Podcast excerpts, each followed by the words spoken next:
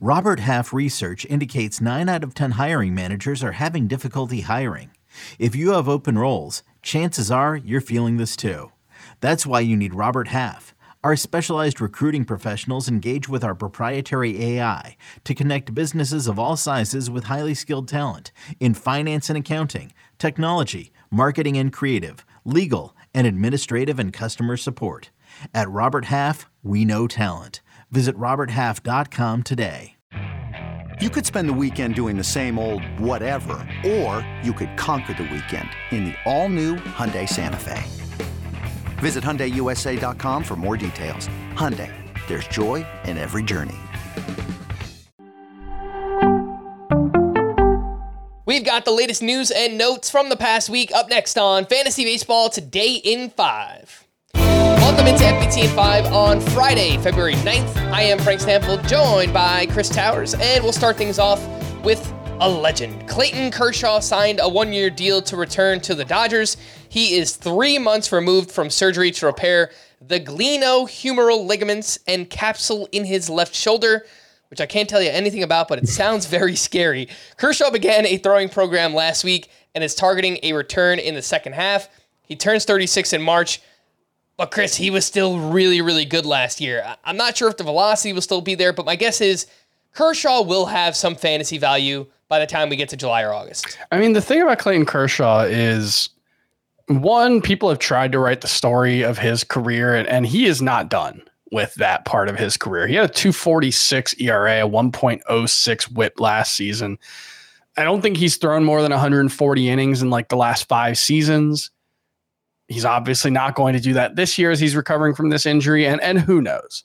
You know, maybe he comes back from this. He's just not the same. But we've seen a version of Clayton Kershaw throwing 88 miles an hour max, still posting low to mid threes ERAs. That would be my expectation for him right around a strikeout per inning.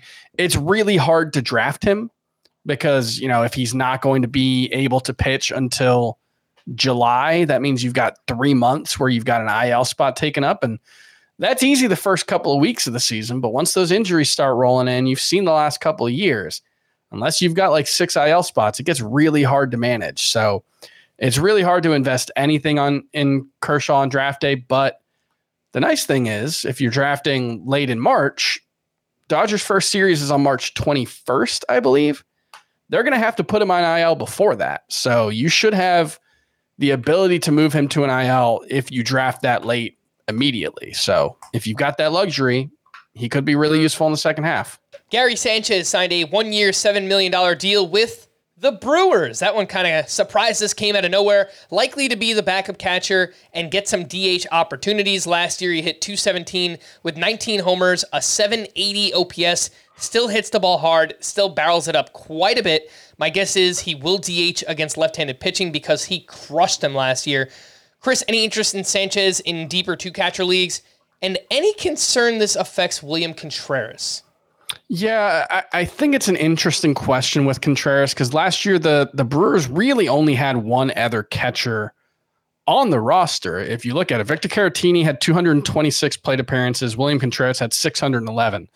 The question is, with a new manager Pat Murphy and with the the Brewers, how willing are they going to be to either have Gary Sanchez at DH and William Contreras at catcher and risk, you know, not either losing the DH if one of them gets hurt or or what have you. It, I think it's a little bit of a risk for William Contreras. I don't think it should be enough to drop him down draft boards, but I'm not particularly interested in drafting him at his cost. I think he's a really good player, but it's just I don't love drafting a catcher that early usually. So if you're looking for reasons to not draft William Contreras, I guess this maybe gives you a small one. We did have some reliever news, so I'm just going to throw a bunch your way, Chris, and you can tell me which of these names, if any, you're actually excited about for fantasy. So the White Sox traded away Gregory Santos, and they received uh, a prospect named Zach DeLoach and Prelander Berroa. Prelander Berroa is a, th- a, name I think we need to know. Mm-hmm. Good ratios in the minors, lots of strikeouts, also lots of walks. The White Sox went out and signed John Brebbia this offseason as well. So between those two, I think one of them will lead the team in saves. We had Padres manager Mike Shildt mentioned Robert Suarez and Yuki Matsui as possibilities, but declined to name a closer when asked about it last week. And the A's GM mentioned three relievers as candidates for saves Mason Miller, Dany Jimenez, Trevor Gott. So I just threw seven names your way, Chris. Any that stand out? Yeah, I mean, I, I, think we need to get to spring training for both the A's and um, the White Sox situations, just because none of these guys are proven high high leverage relievers. We don't know what to expect from them. That's one I want to let sort out. Yuki Matsui, I do think, is I would guess the most likely option to to get the first save for the Padres at this point, and he, he was a, a good closer overseas. So I'm interested to see what it looks like in spring training. But if I had to handicap them right now, I'd say of, of the ones we've mentioned, Yuki Matsui is the the best option. Mason Miller, though, is someone that needs to be on late round, especially 15 team uh, roster consideration because we haven't seen him hold up as a starter. I'm not sure he would hold up as a reliever the strikeout rate in the minors is like 50% for Mason Miller. So if he gets a chance to be the closer for the A's, not going to get a ton of opportunities, but he could be really, really good in a one inning roll out of the bullpen. For more extensive fantasy baseball coverage, listen to the Fantasy Baseball Today podcast on Spotify, Apple Podcasts, the Audacy app, or anywhere else podcasts are found. Thanks for listening to Fantasy Baseball Today in 5, and we'll be back again next week. Bye bye. Hey everyone, this is Jimmy Conrad, your favorite former U.S. men's national team player and the host of the Call It What You Want podcast. And I'm here to tell you that Vuori is a versatile clothing brand that speaks my language. It's inspired from the coastal California lifestyle, just like me. Its products stand the test of time just like me, and also just like me, it endeavors to inspire others to live vibrant, healthy lives.